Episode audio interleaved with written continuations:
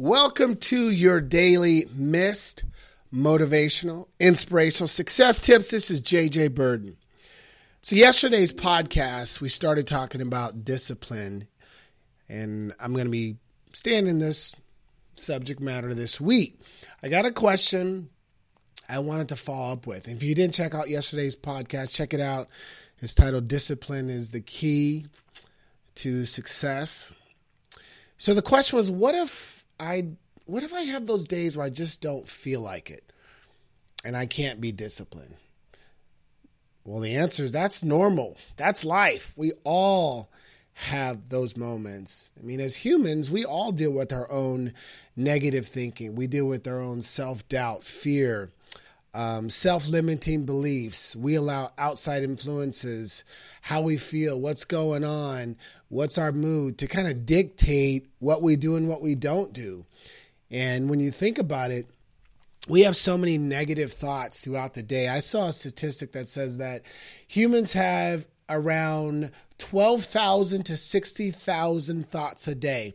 Of those thoughts, 80% are negative of those negative thoughts, 95% of them repeat throughout the day. So think about that. We have these negative thoughts constantly repeating throughout the day. That's why I've spent so much time on my Daily M.I.S.T. podcast talking about mindset. I don't know how many episodes I've done about mindset. How you think, what you think, when you think it, it matters in terms of anything you do. So self discipline can play a key role in winning these what I call the mental gymnastics. And self discipline includes exercising control of ourselves in order to improve in our behavior and thinking. And it's not natural for us. We're not born with the inclination towards self discipline, we have to learn it. For an example, parents. When parents consistently and patiently train their children, clean your room, brush your teeth, say your manners, say your prayers, um, you know, wash your hands. I mean, we're training our children to develop self discipline in the small things that eventually lead to bigger examples of self discipline. So you have to like practice the small disciplines over time. And the more you practice them, the better you get. The better you get, they become more habitual and it just becomes more natural to you. I mean, we all have negative thoughts, but the self discipline helps you to learn to control them.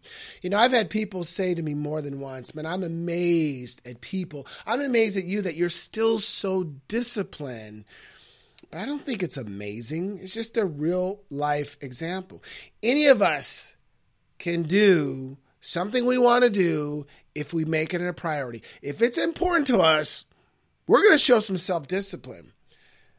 But the ones that are pretty amazing, they can show that self discipline no matter what they're doing, whether it's something they're excited about, whether it's something they're not. And you know what? We all have the capacity to do it. Like, share, comment, and subscribe, and I'll see you on the next episode.